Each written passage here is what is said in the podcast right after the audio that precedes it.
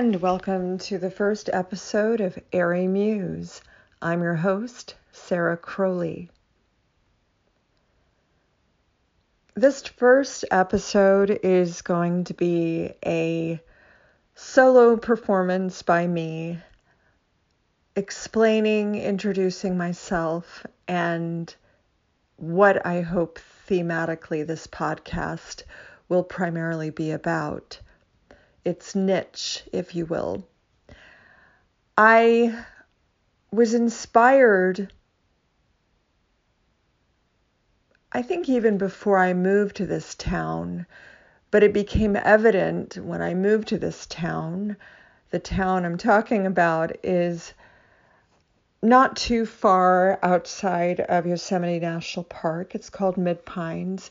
It's essentially the same town as its neighbor a slightly bigger small town, Mariposa. And I, let me not lose my original thread of thought. In, in any case, prior to moving to this town, I, I had the thought that it might be interesting to have some type of book of interviews and photos of athletes whom I will loosely categorize as aerialists.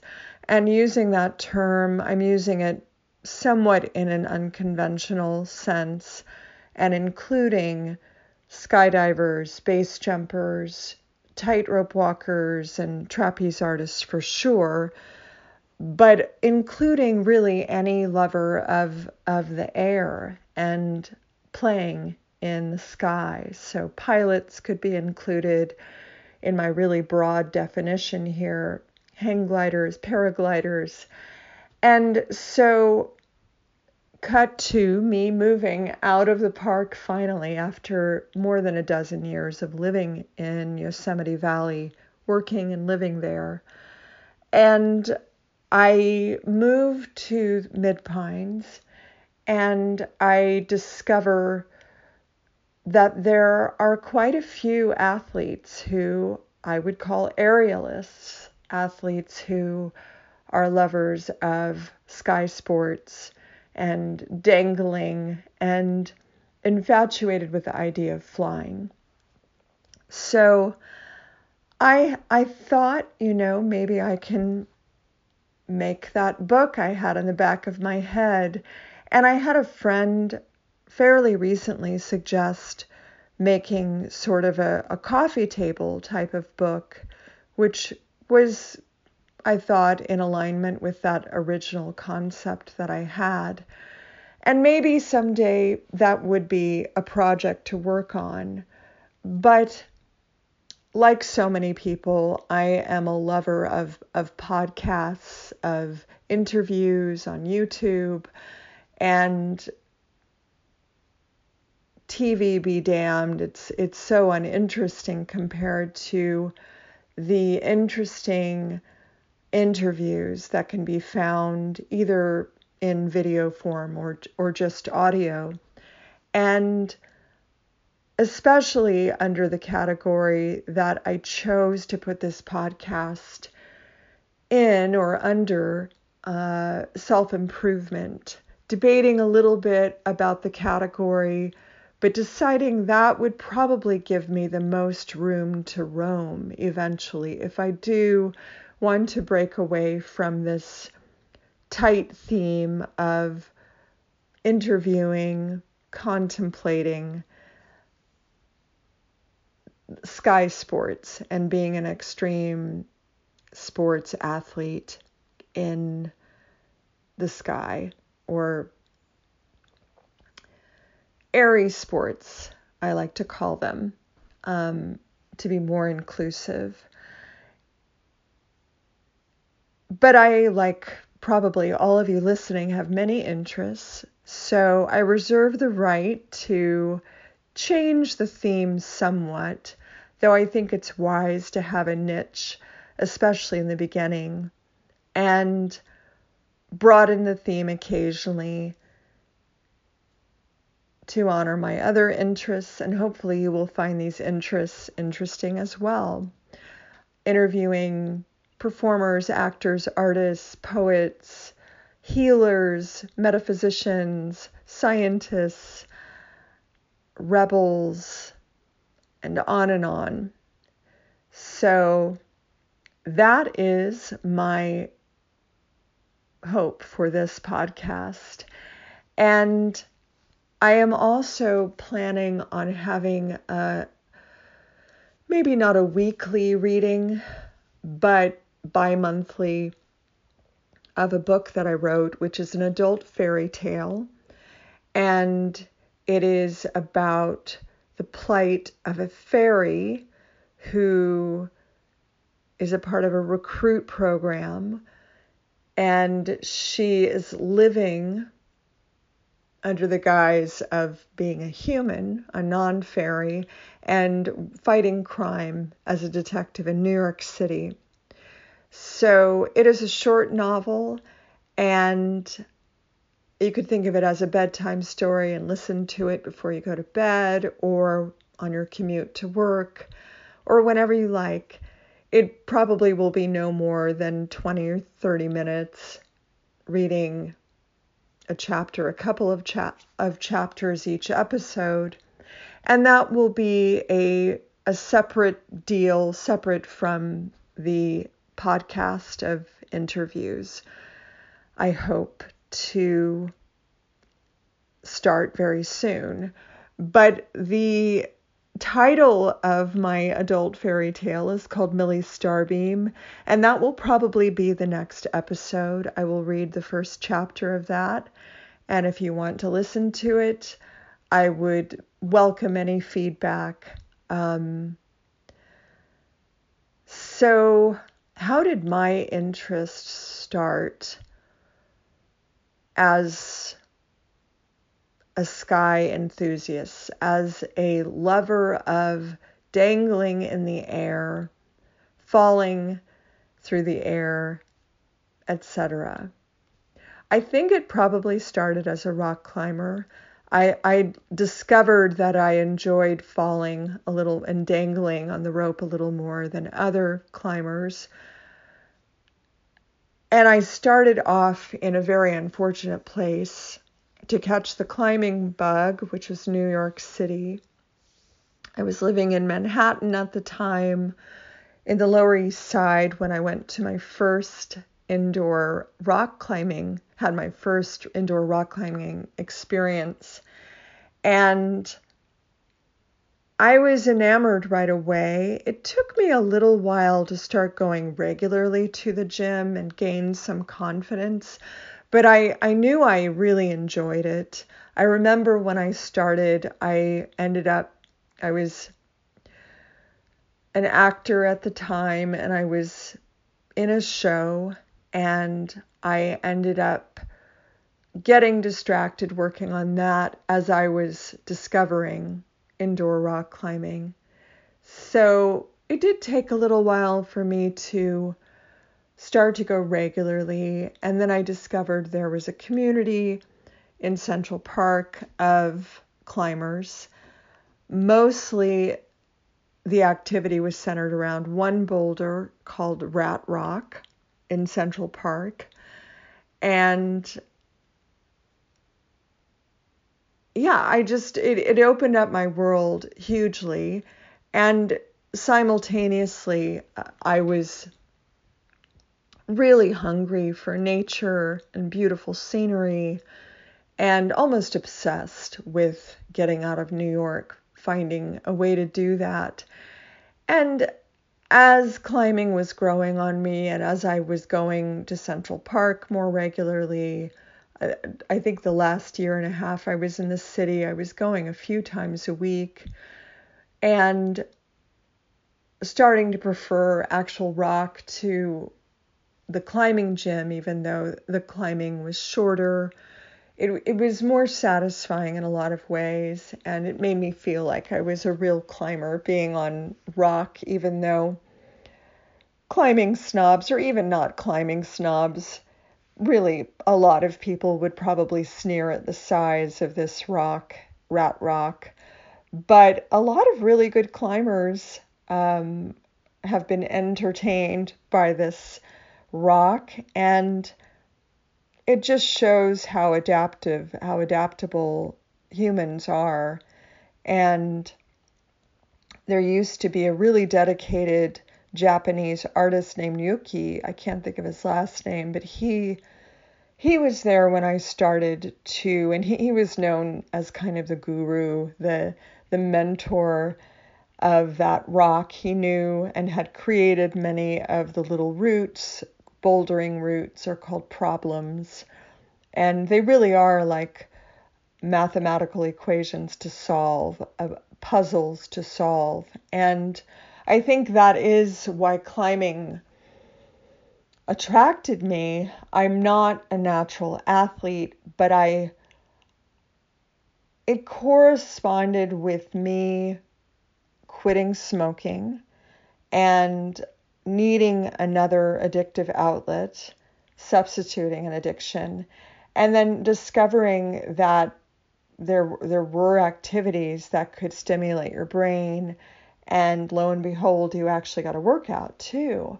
So climbing was really fulfilling in a lot of ways but i also discovered when i was in the gym and i would fall that i loved dangling on the rope i just loved it i thought it was fun and i knew i wasn't supposed to i knew i was supposed to be ashamed that i had fallen on a route and that i needed to work harder but I also enjoyed rappelling when I had my first experience doing that. I was terrified, but that was in a climbing area in upstate New York called the Shawangunks.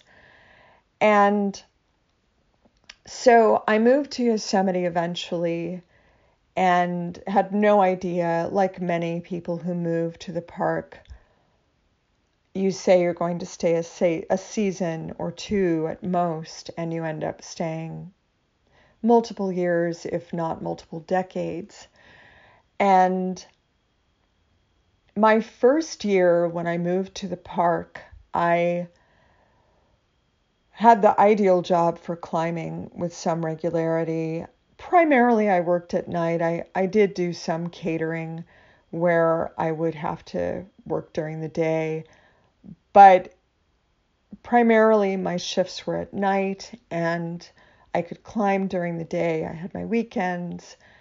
And I was meeting skydivers who, rock climbers rather, who were also skydiving. And it just is a testament to how naive I am, I can be, and was.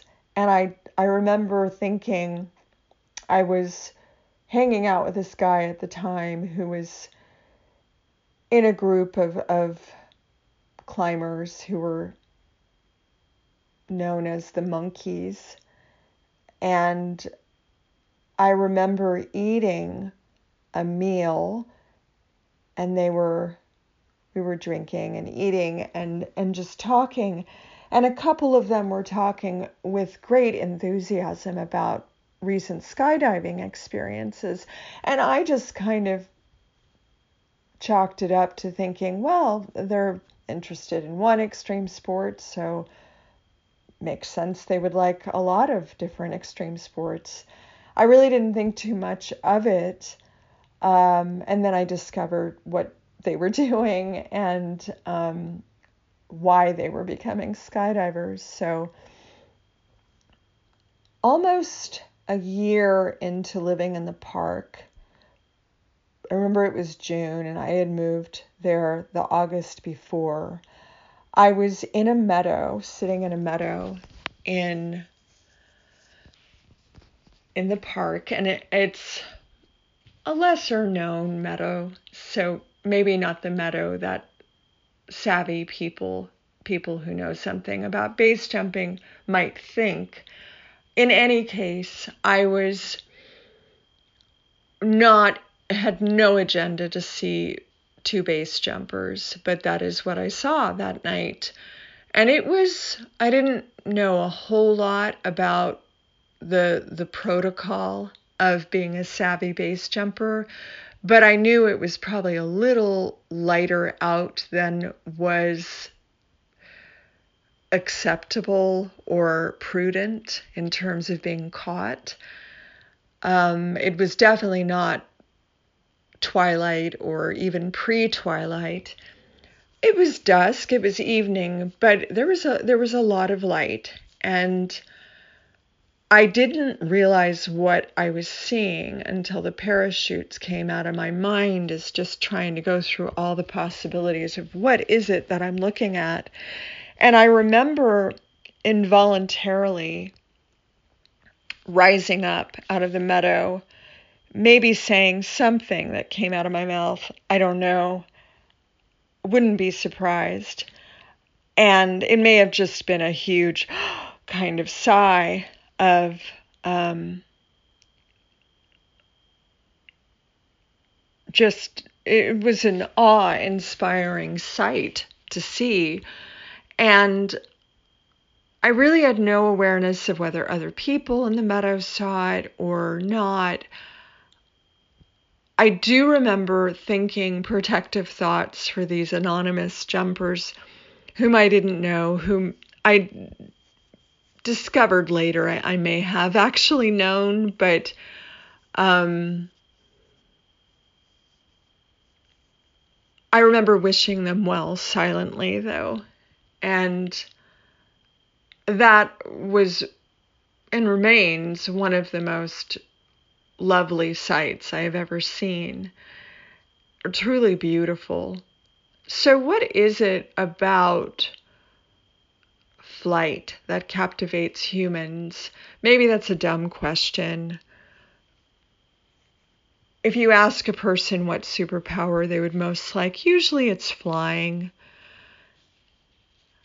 And I wasn't really one of those kids that was dying to fly. I wasn't opposed to the idea, but I was more enamored with the idea of magic and not being limited by petty rules and levitating, floating, rising up, feeling weightless. That seemed appealing to me. In that sense, enjoying airiness. I did enjoy climbing trees when I was a kid.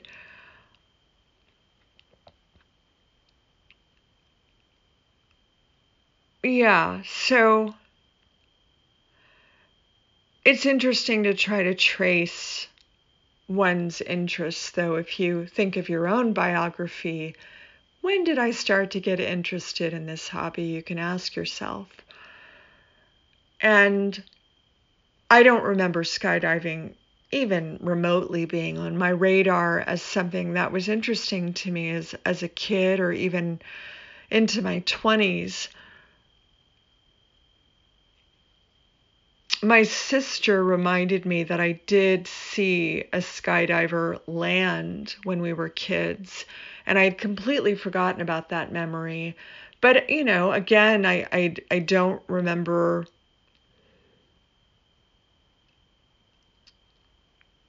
I don't remember longing for it as a kid at all. So that was probably one of the seeds witnessing the base jumpers. And then I took a flying trapeze class at the Omega Institute in upstate New York in the town of Rhinebeck. And I was there for a different, separate reason at a workshop. And I went up there with an old high school pal of mine and we had a really great time. And I spent a few days in the city. It was kind of fun to go back to that hometown and be a tourist and not be miserable about being in New York, but really delighted again knowing I could leave and appreciating the magic of the city. And I took the class just on a whim. It seemed like a delightful little thing to do. We had some downtime, and there were all sorts of things you could do during your downtime at Omega. It's a really beautiful, it's a very beautiful setting. Um, you could go swimming, you could go hiking, you could meditate, you could take other little classes here and there, go to the cafe. The bookstore was awesome. And I decided to take a flying trapeze class. And that was so magical. And I couldn't wait to take it again when I got back to California. It would take me several months, maybe it was almost a year after that, to take another class.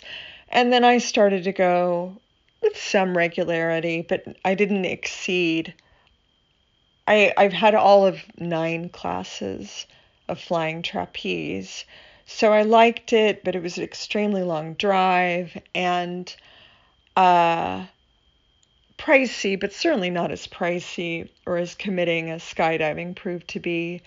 And then a little after that, I chose to pursue skydiving because I wanted to be a base jumper. I wanted to jump off cliffs. And that was uh, a longing that was so surprising and weird to me, and something I kept private for a while, um, closeted even to myself, I have said about that notion. And I remember having some dreams about it, and it, it seemed to be ta- uh, teasing me and, and whispering to me to come to it.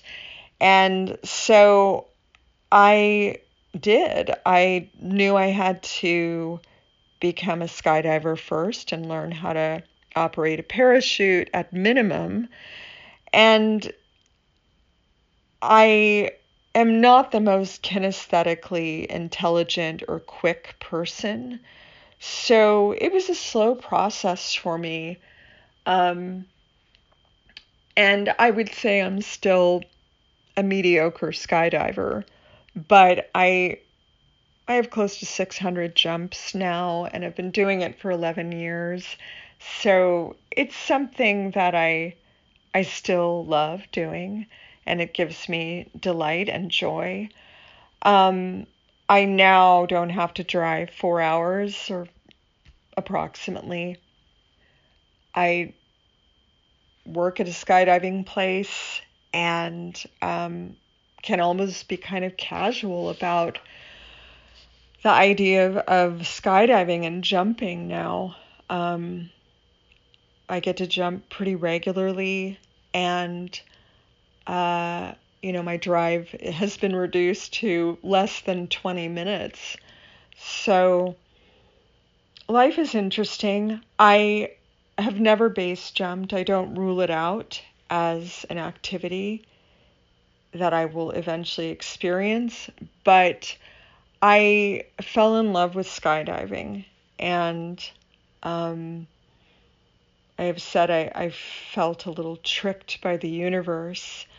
But I also, if I am honest, and uh, I do want to talk about fear a bit in this podcast and interviews with some of the athletes I would like to talk to. If I am honest, I am very afraid of the idea of base jumping. And I certainly was afraid of skydiving too. But I want, if I do decide to base jump, I want it to be coming from a very happy, joyful place not a, a Pollyanna ish delusional place. I, I, I, am aware of the great danger and risk involved. Um, I have friends who do it, and there's a fair amount of, of crossover in the skydiving community. But I also believe my friends who tell me that it, they really are, are like two different sports. So you you know how to operate a parachute, but it's they're very different activities, and I understand that, and I believe them, and I suspected that as well. So, uh, in any case, there are a lot of not just base jumpers, but interesting people who love airy sports in this area. Yosemite, Mariposa, Mid Pines, Oakhurst, Fresno, this general area. And they're doing really extraordinary things. There's quite an extraordinary highlining community, and um, there are paragliders, hang gliders, skydivers, silks enthusiasts, um, Lyra enthusiasts. I, I am one of those too. The Lyra, some people pronounce it Lyra. You you know you would know that um, as I describe it as like static trapeze, but in the shape of a circle. And in any case, what all of these athletes seem to share is a love of magic and pushing against perceived limitations. Sure, gravity does exist, but we can act like it doesn't a little bit for a, small space in time. And I discovered that the skydiving community, and then I see it also with the aerialist community in the traditional sense, the aerialists who do trapeze stuff, um, they really do not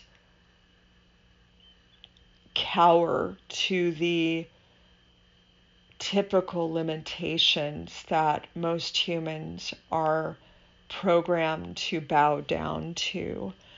And I love that. It it has made me shut my mouth more when I, I'm wanting to give myself negative self talk or worry or succumb to fear. And it has made me want to imitate those and be like those. And I I hope that I have, over the last decade, become a more unlimited thinker. Um, so, yeah, this group of people, they're, they're all very interesting, and I hope to get them on this show and speak to them and have interesting conversations about fear, about depression, about spirituality, about joy and artistry, all of which I think are huge factors that make up extreme sport athletes. Even the ones who might claim to be atheists, there is a spiritual like emanation that those athletes have as well. And it's all very interesting stuff. And I again, I hope to branch out and speak to a lot of different types of people as well. So, this is the first podcast where I had a conversation with myself, basically, and uh, a monologue, I guess you could say. And the next episode will not be like that, though the next episode may well be me reading from Millie Starbeam Fairy Detective by Sarah Crowley, a novel, an adult fairy tale, literally a fairy tale. And I am signing off now. Until next time.